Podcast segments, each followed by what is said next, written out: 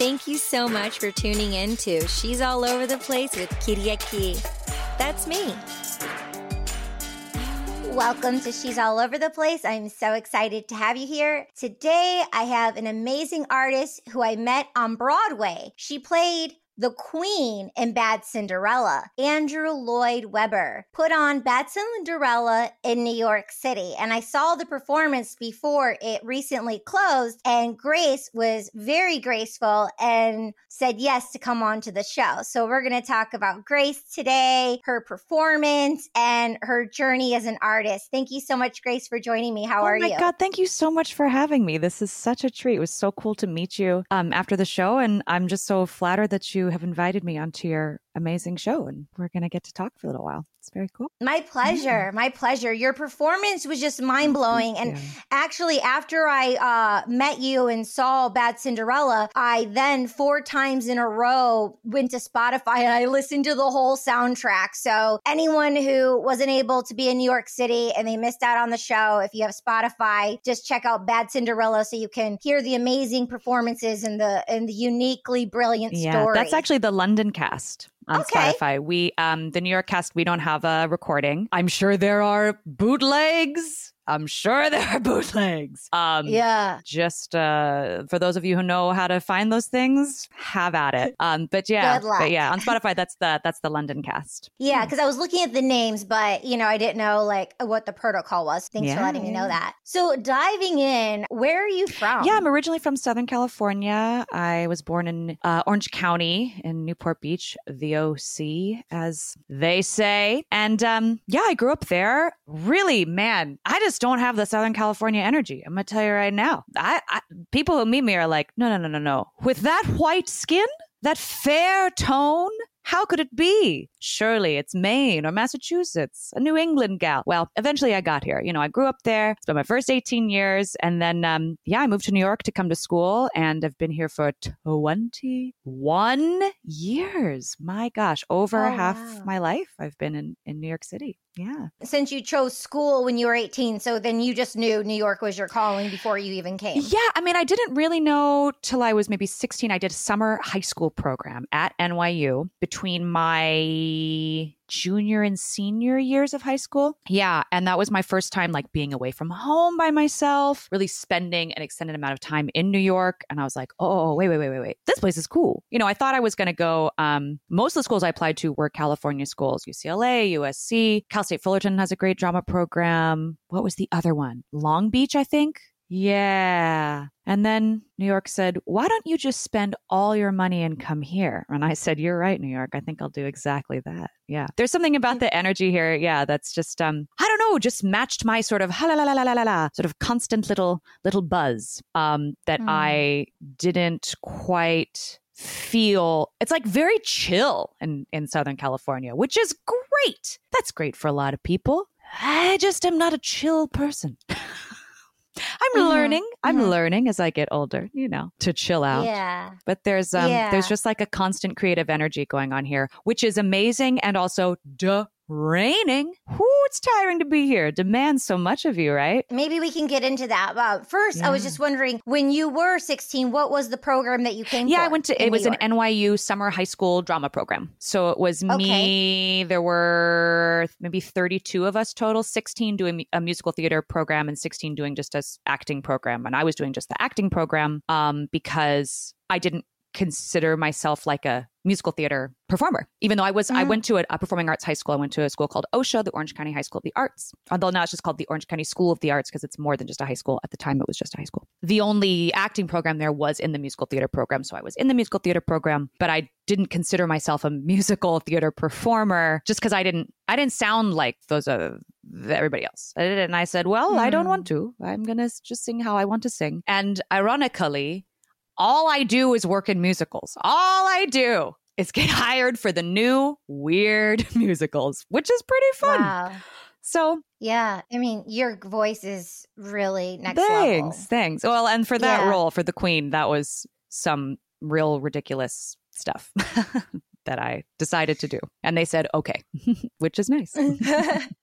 okay. So then after the summer program, um, when you came for school in 18, which program did you go I to? went to NYU and I went to the musical Mm. theater program, but I only was there. It, um, it, at NYU, they have, um, I don't know how many they have now, but at the time when I was there, they had nine different acting studios. So they're all under the umbrella of the NYU undergrad program. Each studio had sort of a different um, focus. There was the Stella Adler studio and the oh, the Atlantic Theater Company had a studio. Playwrights Horizons has a studio. Experimental Theater Wing. I went to the musical theater program, but I only was there for two years. And then I transferred out to go to the classical studio, which is just a year long. It was just Shakespeare, which was awesome. And then I did the experimental theater wing. Meanwhile, I was studying art history just because I was at a college that had a good program and I wanted to study it. And I didn't quite know what I was going to do with that. Um, but then it ended up that I um, I wrote a musical based on a woman whose art I discovered while I was studying um, medieval art.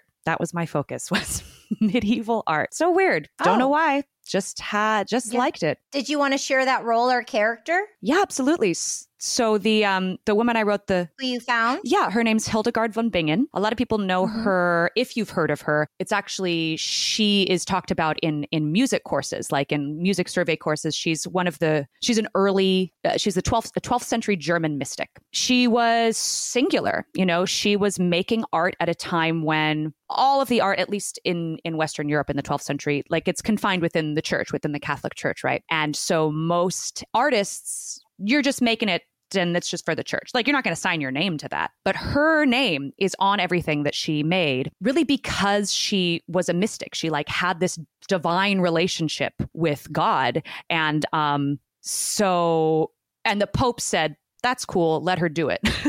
so her music, her art, her poetry, the letters she exchanged with powerful people at the time are um they just have her singular voice. And the way that she's able to do that and how generally women throughout much of history have been able to claim power at least in the western world is by saying she would say listen um frederick barbarossa the second holy roman emperor i'm a woman and we all know that women are the lowest most disgusting little pieces of snot on the earth but we also know that God uses the lowest, most disgusting pieces of snot as his mouthpiece. So here's everything you're doing wrong, Emperor. And then she would move into the first person I, like God is speaking through her. And she would say, Here's that's you're awful and you need to make all these changes. I didn't say it, God said it. Sincerely, Hildegard. So she just like got away with this crazy stuff and people loved her for it. And um her art was just was full of these like these visions, like crazy creatures and inhuman. It, it looks like like late 19th century, early 20th century, like modern art.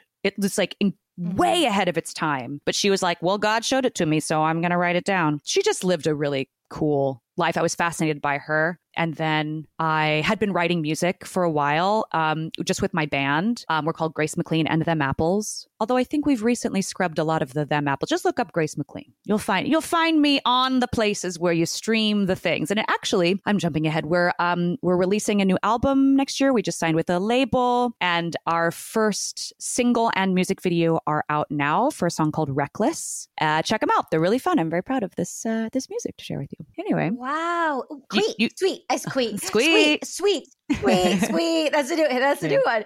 And I'll have all the links in the show notes. okay, great. too. Yeah, I'll send you. I'll send you the um the YouTube link for the video too. Yeah, Yeah. Well, I'm glad I asked about the lady. I'm gonna research more, she's but it sounds fascinating. yeah. I'm a I'm a poet, Oh, yeah. and I think a lot of artists. You uh, you- obviously you can relate to her. I I'm like sure. eye bugging over here for people who aren't on the video. jump over to YouTube. But Yeah. yeah, so that's so fascinating. I'm I'm really happy I asked. I think the person tuning in will really get some value from that. let me just research. let me just you. plug the uh, the name of the musical that I wrote. It's called In the Green. It was at Lincoln Mhm. Center in 2019. We do have a cast Mhm. album. You can listen to that. Um, Um, and it is licensable. There are actually a bunch of productions that have happened all over the country and internationally. It's a play for five women. It uses a live looping machine. I don't think you know about my music at all, right? I didn't know until you sent your bio and I saw that you write for Lincoln Center. So uh, I definitely want to jump into all that you're talking yeah, about. So I mean, she's all over the place is just that. We can we can go my listeners understand. We can that's how life sure. is. We can go all over the place. But yeah, so I would love to dive in and hear more about the music, please. Yeah. So um so before I even wrote this musical, I've been writing for my band. It was a couple years before I discovered this um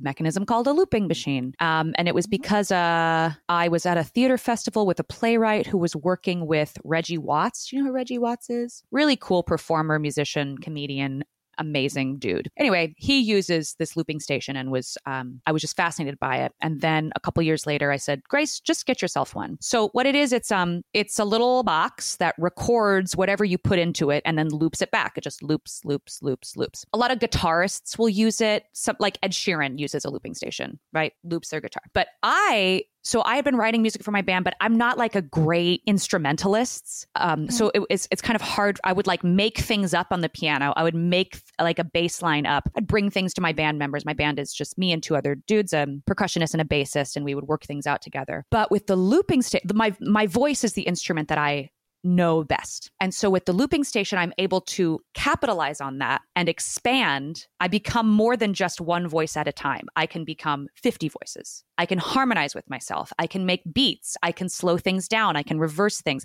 There are all these different kinds of manipulations I can do with this instrument of my voice to amplify it. So I started writing with that with the band. It was super fun. So I can play with them, but I can also just play by myself. I've got a gig this weekend where I'm going to do a little set and it's just just me with the looper. For the tech heads around here, where did you get yeah. it and uh like which mm-hmm. brand, mm-hmm. which year? Yeah, yeah. Did you get an analog, a digital? Like what kind did you get? So I use one um, um, the brand is Electro-Harmonix, and I mm-hmm. I'm still using the 2880, which is I actually don't think they make that model anymore. The latest model is like the 80 95,000, 85,000, which I have, but it's a little bit different than the one that I'm used to using, so I haven't quite moved over to it. But it's uh it's Electro-Harmonix 2880 is the one I use. Literally, when I decided to buy one, I just Googled what kind of looping station does Reggie Watts use? And then I bought that kind. And I've met other vocal loopers since then who um, many of them tend to prefer the Boss varieties.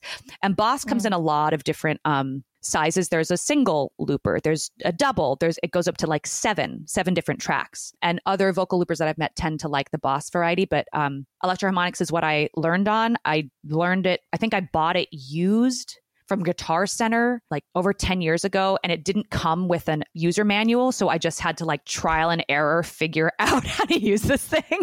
YouTube's great for oh, that. Oh, yeah. Also, just being but bad like, at it.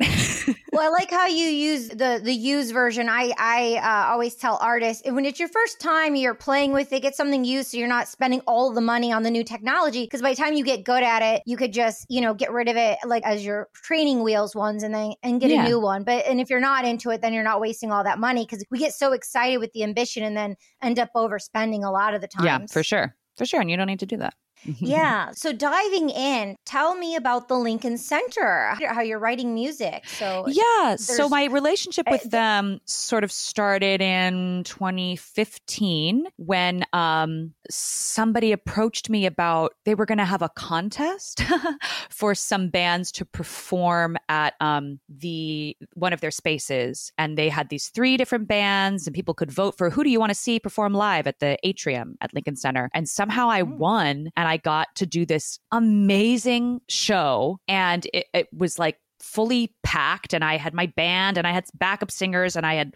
orchestrated things and I really like to um, involve my audience like I'll make goodie bags for my audience and we'll sort of like have little treats and things that we'll play with throughout the show so it sort of like feels like a 5-year-old's birthday party where there's like little prizes and like you there's snack time and I just like involving people in the things that I make in sort of a, a visceral yeah. way. Anyway, that was really fun and they loved it so then they invited me back the next year didn't have to compete this time and they gave me um, a sort of bigger space. And then the year after that, they gave me an award for an emerging artist award. and then that came with some like prize money and a little concert I got to do for their fancy donors. And then after that, it was when the theater department sort of got interested in me. I had a friend who I'd been sort of working on this Hildegard piece on and off for a while, and I didn't quite know what it was, but I would play songs at concerts with my band. And this woman who was a producer there at Lincoln Center Theater, she had been sort of a fan and she'd been following it for a while. And then after I did a concert at the Greenwich House Music School in New York that was um, just all stuff that I had written for the Hildegard piece, she shared that with her boss at Lincoln Center who really liked it and then offered me a commission, which was wild because I'd never written anything for theater before. But it was very cool that they were like, I think what you're doing is neat and weird. Here's some support. Incredible to just to have that kind of institutional support for someone who needed help to figure out what the piece was, you know? Um, Yeah. And they gave that to me. Yeah, which was very cool. Wonderful. Yeah. Beautiful story. It, it's so aspirational for the person tuning in to know that they can Google search and they can enter contests. Oh, and yeah. It starts with, you know, that one step and it leads to, you know, everything consistently. Yeah, whole Following your relationship, yeah. passion, doing what you love. Yeah. Yeah. So, um, looking in 2023 and reflecting on your education at NYU, Mm-hmm. what are some maybe a couple tools that you learned then um, that you apply to the theater now? And in regards to when you see other theater peers, did they have the same training, or is it uh, a diverse background, or how how how is it in the jungle of when you're going on theater auditions and in the community of theater? It's really interesting. You know, I I went to NYU for for undergrad. I didn't get a master's. I don't. I didn't go to grad school. Um, and I did not really start a career in the theater until hold on about seven years after i graduated. And in fact i was about ready to leave the city. So here's here's my little magical story. That happened to me. Um, so i had been in the city for 10 years. This was 2012 and i had been i had already led so many different lives. You know, but as soon as I, gra- here's the thing, as soon as I graduated from college, I was like, wait a minute, I have to make money now. I have to Mhm. pay for rent? That's not from a grant or from some tuition money that's coming. So, okay, I have to pay for my food. What the heck am I going to do? Well, I'm going to get as many jobs as I can. Man, like right out of school, I had, I literally forgot to schedule time for sleep. You have to schedule time for sleep. Hmm. You have to do that. That's an Yeah. important thing. Learned that lesson. Anyway, I was like doing temp jobs, and the temp jobs turned into sort of longer actual jobs. And I was also doing like nanny jobs, and I was doing waitressing jobs, just like trying to literally just to survive. And um, the auditioning world was like, I didn't even know where to begin. It just felt so freaking far away. I didn't have representation. I didn't know how to get representation. I didn't, I- didn't, it didn't feel, seem like there was a place for me at that time in the world of theater. So I was just like trying to stay afloat. And, and, um, there was, um, one person who who kept me creative. And it was this composer that i met right after i graduated called liz swados she passed away a couple of years ago but she was an amazing prolific composer titan of downtown theater. She and um, uh, ellen stewart who uh, founded the la mama theater company which has been around since like the 50s um, they were very close. Liz is just a super duper cool fierce scary lady who said, Oh, Grace, you're kind of weird and great. Come on with me. So I was doing at least one cool project a year with Liz. I think right after I met her, she had gotten this grant to record everything she had ever written, which was, I can't even tell you how many hours of stuff. And so, um, you know, I would go through, she wrote this, she wrote it, um, I'm going to get back to me for a second, but she wrote a version of Alice in Wonderland called Alice at the Palace that was at the Public Theater in 1986. And Meryl Streep played Alice, and there is a rec- there's like a PBS recording of this crazy long weird Alice in Wonderland show that Liz wrote that Meryl Streep is in as like a baby in a pink overall jumpsuit. It's really cute. Anyway, so Liz was just cool and she was keeping me around. But anyway, in 2012, I'd been here for 10 years. I was kind of like just surviving, but I wasn't doing what I came here to do. What I came to school to do, what I thought I wanted to do, it just wasn't happening. And I had no idea how to make it happen. Um, What did you think you wanted to do? I do? thought I wanted to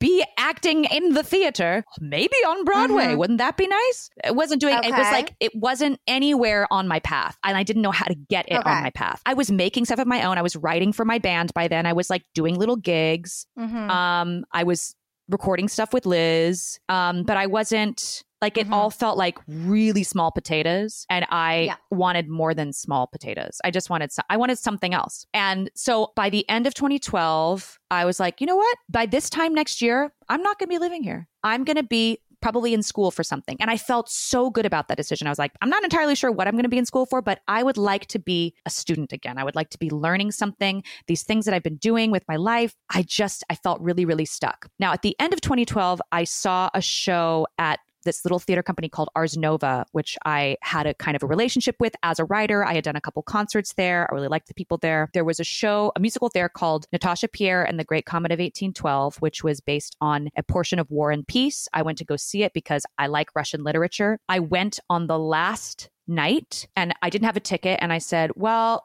I'll just show up early and I'll get in off of the waitlist line. I got there an hour early. Early, the line was 20 people long. There was no way I was getting in. I happened to know the first two people in line. They didn't know each other. They were both like, just come with us. You can be our plus one if we get in. The three of us got in. No one else did. It was this amazing show. They had totally transformed this little theater. So it was like not even in the round. It was like, it was happening all around you. This crazy, like electro pop Russian musical that I was just, there was free vodka. I was drunk by the end of it. I was crying by the end of it. It was all so perfect. I said, Great, that was amazing. A month later, I said, I'm not going to be here anymore. I've got to get out of town. And January of 2013, right after I'd made that decision, oh, I just been dumped too. So I'd like all my tetherings were like, you don't have to be here. Get out of, get out of here. In January of 2013, Ars Nova called me and they said, Hey, we're moving Natasha Pierre in the Great Comet of 1812. We're going to do another production of it in a larger space off Broadway will you come and audition? And I was like, well, I don't do this anymore, but I loved that show. I'd love to just go in and tell them how much I loved the show. And then I kept Mhm. getting called back and I was still like, I'm not getting this job because I'm not going to be here in a year. And then somehow everybody from that original cast was invited back t- to do the show, except one girl who decided she was going to take another job in Chicago. And I got her role. And that show kept me in New York. That started my having a career because that was my first Broadway show. It didn't go to Broadway right then. It ran off Broadway for a year, took a little break. We went out of town at ART to do a bigger production. And then at the end of the following year, it moved to Broadway with Josh Groban. It was Josh Groban's first Broadway show. And I mean, I had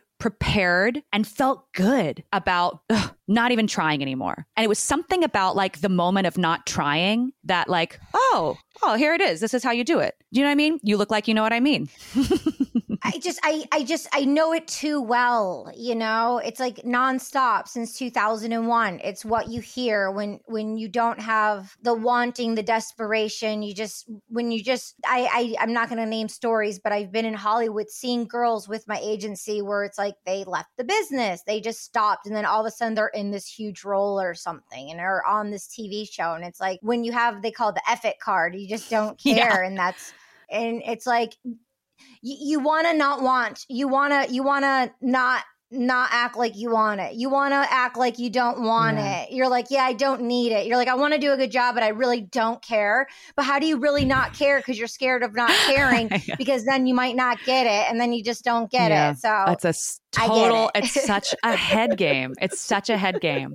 But like, it was an amazing thing to learn because I truly did not believe that I was going to get it, like, really fully. And that freed me up to just like, ah, just do it how I wanted to do it because I wasn't going to get it. That's how I got this Andrew Lloyd Webber job. I was like, there's no way they're going to cast me and an Andrew Lloyd. I'm way too weird for this man. And they were like, no, no, no, that's it. That we want that weird. I don't know. I don't know how it i have a question Ask it. you mentioned the w word many times weird you're weird you're great you're weird you're great you've mentioned that a few times so is it all the time or do you save that weirdness for your auditions and and put it into your craft I'm going to tell you, I don't think I know what it is that makes me, I'm just a me. That is the feedback Okay. that I get from others by being me.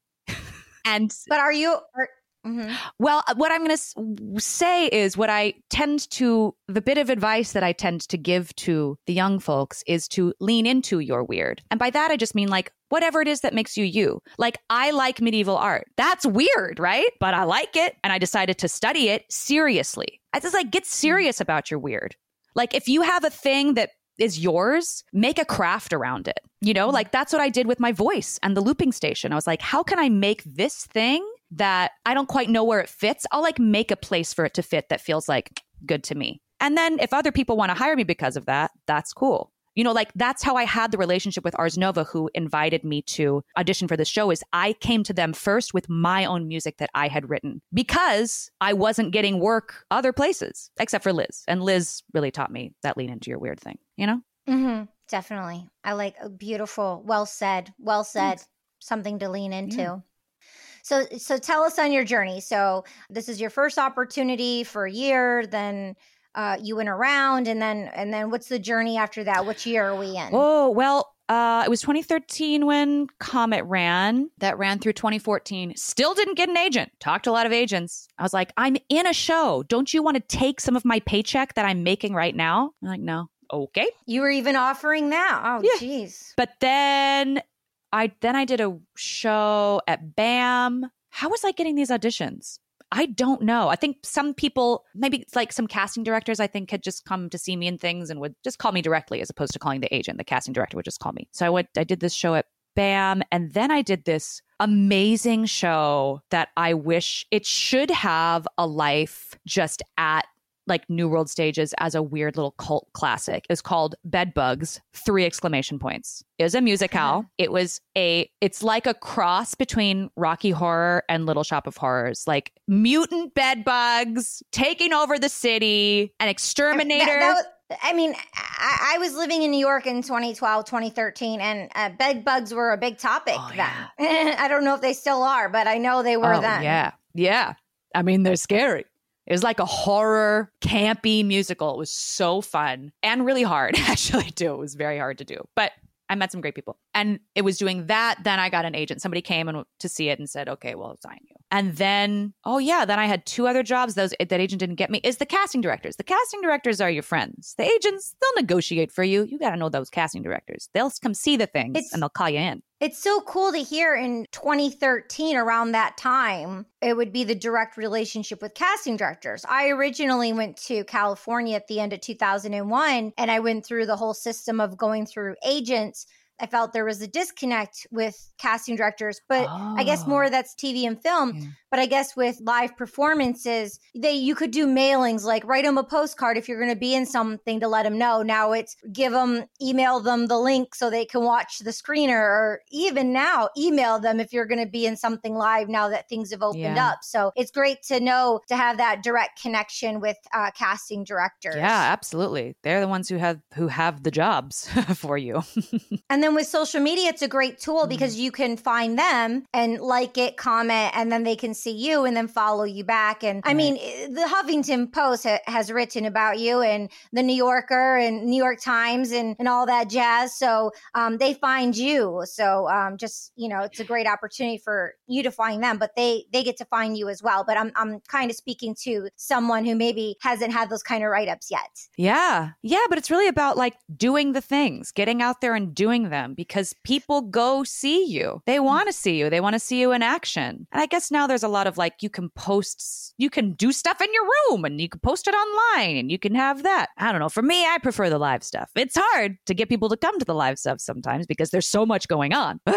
Um, Especially in New York, there's so much going yeah. on, and maybe they want to come, but they just can't make that yeah. time, it, or it rains or yeah. something. So in 2023, um, what are ways that you will invite people, your communities, to come see you and maybe you know the people that you don't know besides posting it on your social media how do you call them send them an email send a postcard like what are good ways for you to connect with people that you want to come to your, your, show? And what kind of people in addition to casting directors do you want to come to your show? Yeah well i'll say i have three shows this summer um, with my band at little island. We have a little residency which i'm super duper excited about. And on i actually haven't publicly announced it yet but like monday next week or early next week i'm going to send out an email to my email list which you can sign up on if you go to my website or maybe you are at a show and i have an email list sign up. I'll send out something about that. I'm going to post about it on my socials. And that's all that I'm going to do. That's all that I'm going to do. What I, I had a show at Little Island last year and I hired someone to video it for me, which was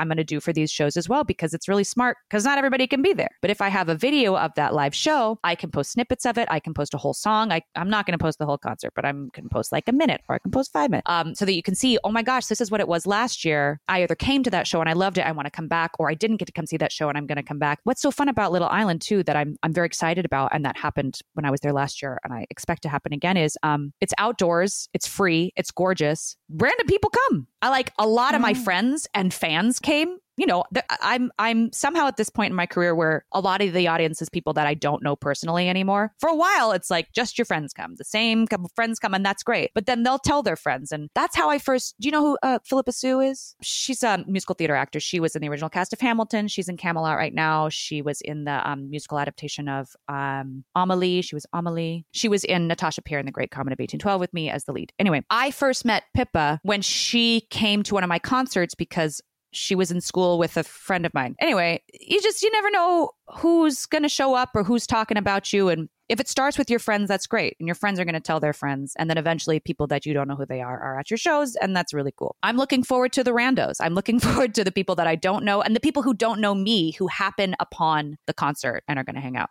Yeah. And it'll be in the show notes, but what is uh, your website? GraceMcLean.com. Great. And then um, all the social medias will be in there as well. That's so neat. And yeah, with social media, you know, TikTok and YouTube Shorts is really popping. So doing some um, a 15 second, 30 second, uh, one minute clip is great. Those little clips that you chop up and then repurpose them on social media. Yeah. So that's really um, smart uh, strategy. And then a great way to outreach, you know, for the next shows. For sure. Oh gosh, yeah. the next mm-hmm. wave. Cool. So kind of jumping into then you were already full blown and then everything closed down in 2020. Oh uh, how was that experience for you? What did you do to propel yourself forward? I did a lot of writing. Um, I had been working on a couple of theater projects um, with collaborators before the shutdown and then we used that time to get a bunch of drafts done. You know one of the one of the things i'm proudest of is in like winter of 21 so everything was still pretty nothing was happening there had been there was a theater company who had seen some little showing or had heard about something i was working on with a collaborator and they said well how can we help you? It's this we have, you know, some of this funding that we have to use somehow. How can we help you? And so my collaborator and I said, what we want is for you to find us a space where we can go and write and for you to pay us a little stipend. And they said, okay. So they found a donor who had an extra property in upstate New York that they let us use for a week. They paid us a little stipend, which we used to like buy our groceries. My husband came with us and was our personal chef. So we would just write all day and he would cook us food and tend the fire. It was so cute. And we got an entire new draft of our show because we asked something very specific of people who wanted to help us out. Um, so we we like we created a writing retreat for ourselves where none existed. We conjured it. Mm-hmm. Um, and that was really, really useful um, to just have that dedicated space and time to focus on the work. Now, I'm also going to say the pandemic was a really great time. for my husband and I to um, truly like disconnect from the freneticism of this ridiculous world of art making and entertainment and all of that it was really useful. We bought a car. New York City, why would I have a car? Bought a car in the pandemic, I tell you what. And we went on a long, long road trip where every day it was the seat of our pants. Where are we going to go? We're going to find a place to camp. We're going to get as far away from people as we can. Hope to God there's no cell phone reception. I want nothing. I want stars. I want trees. I want you and me. And it was so incredibly healing. And it was, I didn't know I was a camper. Now it's all I want to do. I love it. I love sleeping on the ground. There was something so, again, healing just about being away from like screens and things and oh, trying to do concerts on my computer. Oh, that was the worst. I did so many of those. It was so hard because you're like, I'm doing a mm. thing and I'm singing my song and can you hear it? I'm sweat like there's nobody there. I mean, they're there, but I don't, there's no, there was no exchange of people. So anyway, yeah. to just like have a reordering of priorities was really, really useful. And now I try to bring that now that things are back and things are happening and you got to get this job and there's the audition and now we're in person auditioning. We got to do that again. Oh my God. And get those muscles back up and performing for people. Like it's so wonderful to perform for people. It's also exhausting. And so there's a real priority in I'm actually going to take my day off I'm going to step away from this. I'm going to find a tree. I'm going to look at it. And just that. That's become something that I really try to remember to do because it's rejuvenating. Yeah. I didn't even know how much, yeah. how drained I was. That's what the pandemic yeah. showed me. I mean, I showed a lot of us, I'm sure. I love it. I love it. It's so great on so many levels. And I really liked hearing your story. Thank you for sharing those intimate moments. They're really special. Yeah, thank you. Thank you. Yeah.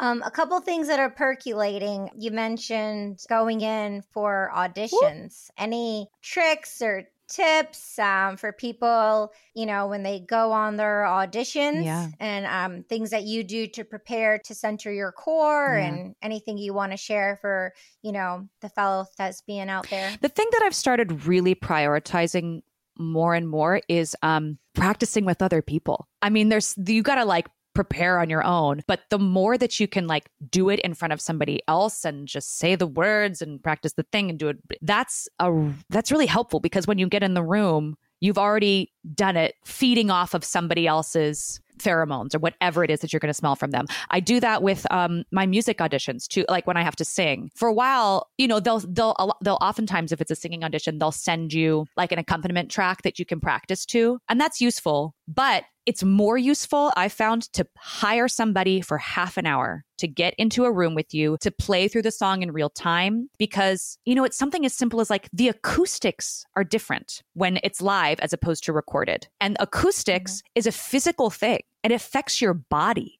So if you can practice and rehearse with those acoustics in your body, you're going to experience it differently when you're in the audition room. It's personal and it's it could be neurotic, you know, and overwhelming and you know, as a sensitive artist if one is sensitive mm. with tech and getting it right and wanting that focus to, you know, that obsessive compulsiveness to focus, but for someone maybe who doesn't have funds to pay someone for a half hour hour, that's one option because sometimes I'm thinking I'll use me as an example like who's going to want to do this this with me you know like people are busy like so what kind of friends do you mm-hmm. have and what kind of communities are you involved in and then something that came to mind you know it, here in new york city we have open mic so the Ooh. Nuyorican poetry cafe you can do it in front of people perform there's comedy clubs so if it's something comedic and you have your five minutes or something you know you could go and perform some kind of open mic kind of oh, thing yeah. maybe in in one's town but in regards to communities or anything um, any other um, ideas that percolated for you to be able to get time with people without? I mean, you have a husband, so you're lucky. you know, you're like, sit and do it, please. I need you, or you know, whatever the communication is. Yeah. They're kind of they kind of have to in a way, but or not. But um, you know, you have your go-to people who like are your ride or dies. Yeah you know, a lot of times, you know, I'll again, I'll use me personally. I found it very difficult, you know, uh, with a lot of anxiety. It's because I'm not getting paid, you're not getting paid, we're not getting mm-hmm. paid to audition, and we prepare for these two minutes you have in the room or five minutes if you're mm-hmm. lucky yeah. for a redirect or something. But it's like I'm I'm, you know, maybe self-inflicting or maybe not excited enough or just, you know, just I've had my own struggles I'm sharing because the person tuning in probably feels the same way. But who's gonna wanna, you know, spend an hour with me or, you know, oh, I'm gonna call my friend Jules again, or I'm gonna call my friend Zach again. It's like you have your kind of go to people, but feel deep down that you're kind of bothering them, or you have to send them a gift, or you know, I don't know.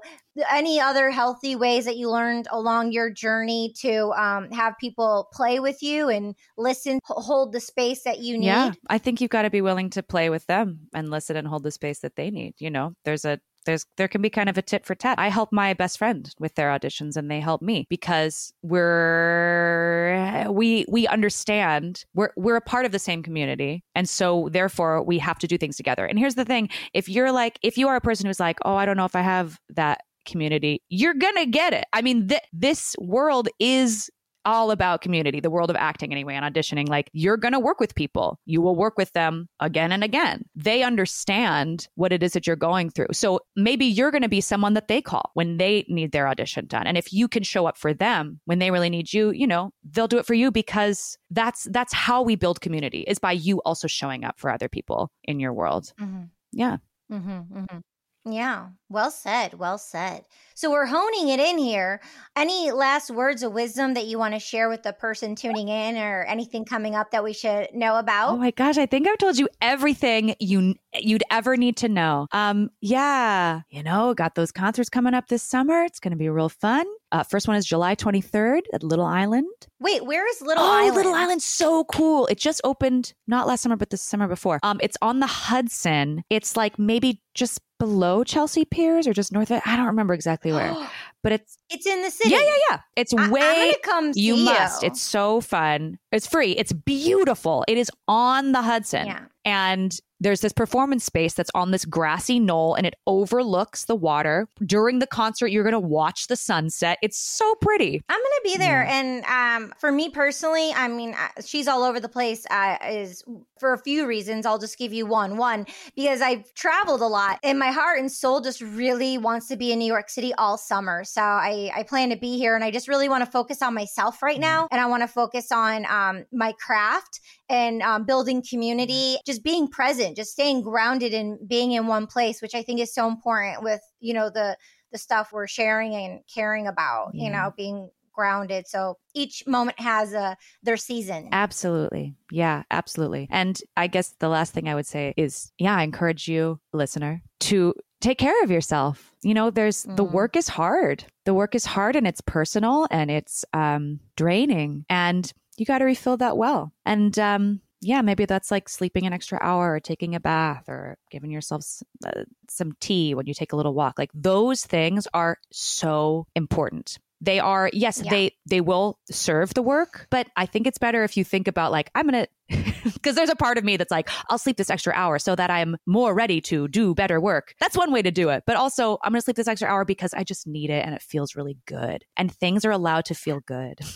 exactly, without the guilt yeah. or shame. Yeah. Mm-hmm. I actually uh, have a one last question mm. that came up, if that's yeah. okay. I was thinking about the process you mentioned of having representation, not having representation, having a show, not getting representation, mm. and then getting representation. And you know, I'm not sure how it is for you. Some people get representation and it's ride or die; they stay forever. Some bounce around. Uh, in 2023, any tips and information you can share with the listener tuning in about representation and uh, how to treat those relationships of the people who represent you? Yeah, you know, you want to be with people who you feel like you can really talk to and communicate with. The thing to remember too about representation is that they're working for you. They're taking the money that you are earning. Yeah, maybe they're going to help you get the job, but you also, it's ultimately going to be you that gets to know the casting directors. Like you're in the room with the casting director when when you get that audition. Those people are going to ask your agents about you. You know, just remember that they're working for you.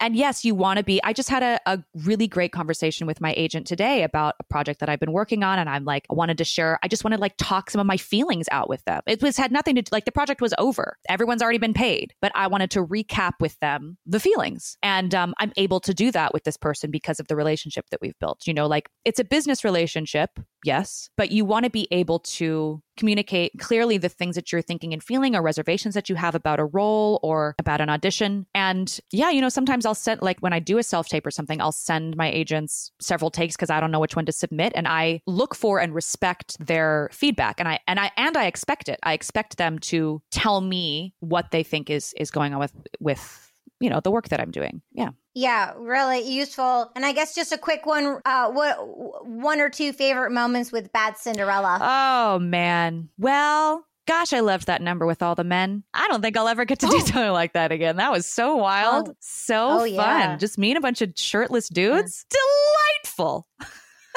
you go they're like, "Should I open the window?" You're like, "No, I love I love the smell of your stench." yeah. So fun. Yeah. Um, yeah, just all the people were really, really lovely. A great, great cast of people. We're still Mm. communicating with each other. We see each other sometimes. You know, there's a Broadway softball league that we are still um, members of. I don't play, but I go and watch. It's really fun. It's just a, a great community of people. And you know what? It isn't always that way, but um, this was a great cast, and I think we'll, in some way or another, stay in touch with each other. So I'm looking forward to that. Great. Well, congratulations on everything. Thank you for joining me. You're welcome back on She's All Over Oh, the Place thank you. anytime. Thank you. It's been great. Yeah, I'm excited to see you uh, perform really soon Mm. and uh, follow your journey along the way. Yeah. Oh man, this has been lovely. Thanks for taking the time to chat with me. My pleasure. My pleasure. Thank you for joining Grace and I on She's All Over the Place. Please look at the show notes, follow Grace, share this with one person. Because of you, we're in the top 2% out of all known podcasts. Please give us a five star review on Apple and Spotify. And uh, you can even leave a comment on Apple Podcasts. Thank you so much, and we'll see you next week. Thank you so much for joining us. We'll see you next time. Kitty at over and out.